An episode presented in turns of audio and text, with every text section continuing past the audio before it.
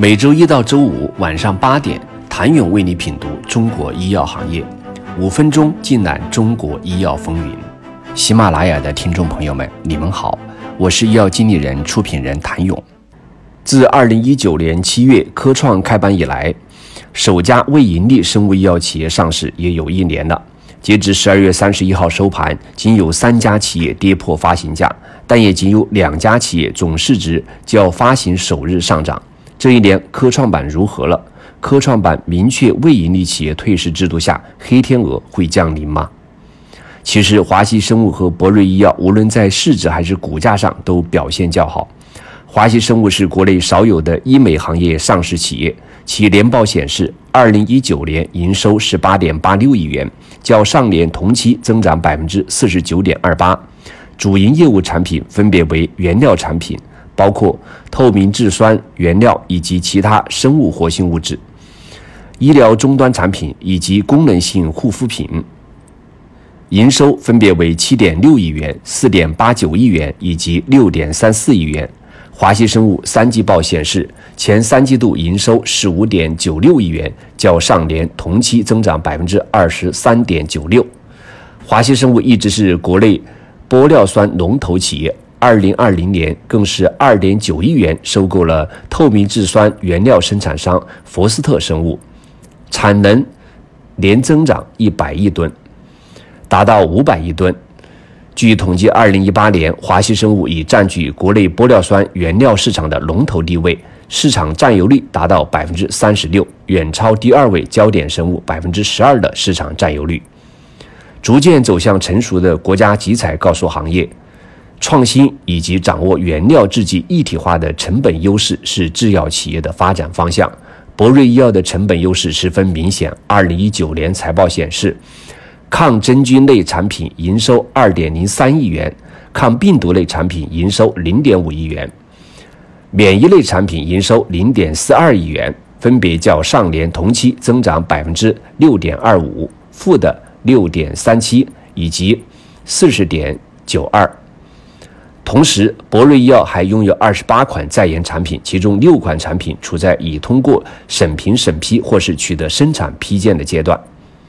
再来看科创板中那些第5套标准上市的未盈利企业，20家制药企业中7家后缀带 U， 而这7家企业截止到12月31号，总市值都已经低于上市首日。其中相差最大的为军事生物，科创板上市近6个月的时间，军事生物市值减少了将近500亿，几乎是打了对折。而同为 A+H 上市的康希诺市值也减少了60亿。但值得欣慰的是，20家科创板企业中，12月31号的收盘价仅有3家企业跌破发行价。但科创板还是要看研发，如果按市值研发费用，12月31号收盘总市值比上中报研发费用计算，创新属性最突出的为百奥泰，倍数为 53.84，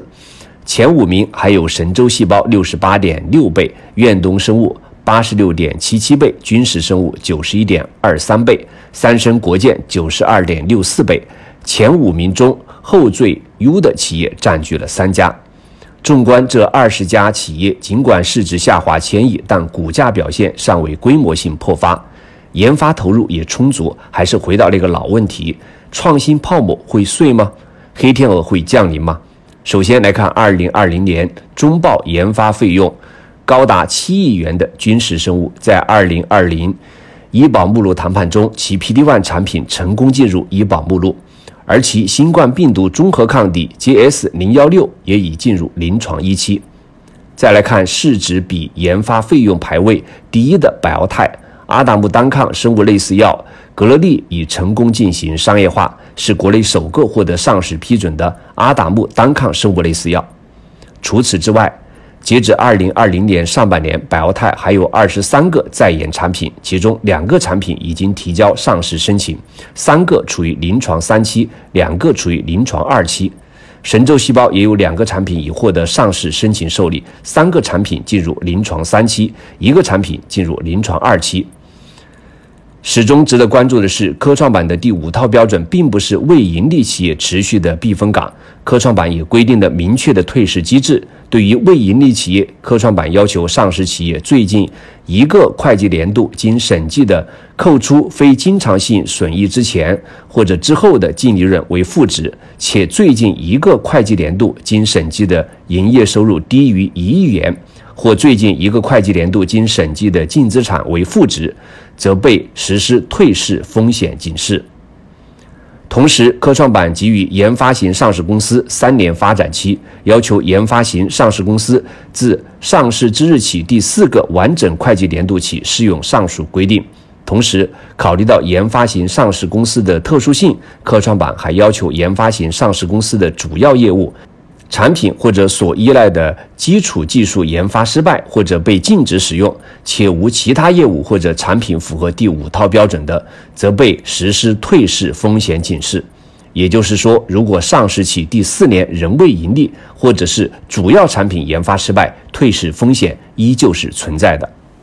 谢谢您的收听。想了解更多最新鲜的行业资讯、市场动态、政策分析，请扫描2维码。或添加医药经理人微信公众号“医药经理人”，医药行业的新闻与资源中心。我是谭勇，周一见。